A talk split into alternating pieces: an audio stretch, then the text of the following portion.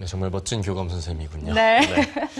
자, 최근에는요, 이 가만히 앉아서 보는 것에 그치지 않고 직접 체험해보는 아주 동적인 전시들이 많아지고 있는데요. 네, 빛과 어둠이라는 대조적인 소재로 다른 세상에 온 듯한 착각을 불러일으키는 이색적인 전시들이 인기라고 하는데요. 그 현장을 선민지 문화캐스터가 다녀왔습니다.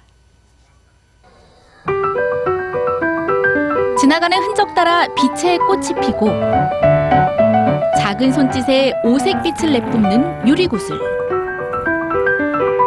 돌아가는 미러볼이 만든 별들은 마치 광활한 우주의 밤하늘을 올려다 보는 듯합니다. 빛이 만들어내는 환상의 세계 빛의 정원에 왔습니다. 물 한 잔 따라 드릴까요? 이렇게 저희 빛의 정원은 평소에 빛과 그림자를 이용해서 아이들 뿐만 아니라 성인분들까지 다채로운 경험을 할 수 있는 체험형 전시입니다. 일본에서 4년간 100만 명이 넘는 사람들이 다녀간 빛의 정원에서 가장 인기를 끌었던 작품을 선정해 한국 관객들에게 선보이고 있는데요. 빛을 품어 빨갛게 변한 그림자와 여러 개로 복제된 나의 그림자. 깃털이 날아다니는 빛과 그림자의 세계에서 불가능은 없어 보입니다. 아름다운 빛의 향연 어떠셨나요? 이번에는 완전한 어둠 속으로 빠지는 전시가 기다리고 있는데요. 제가 직접 체험해 보겠습니다.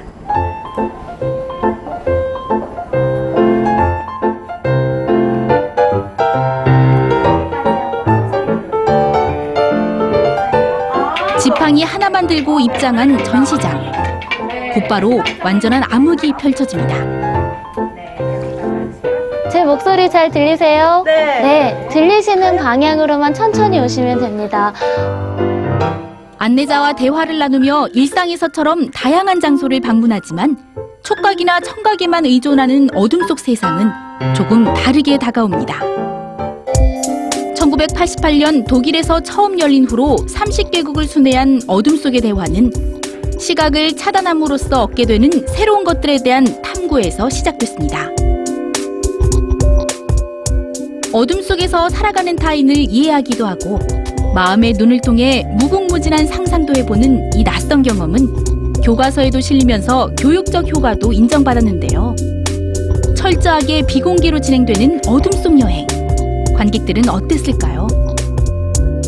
어두워서 들어갈 때 무서웠는데 계속 있다 보니까 좀 편해졌어요. 그 어둠이란 게. 편견 같은 거 없이 그냥 듣는 걸로만 무조건 그리고 의지 서로 의지하면서 앞을 가니까 복잡한 현실을 잠시 벗어나 나만의 세상을 마음껏 상상해보는 건 어떨까요? 문화공감 서민지입니다.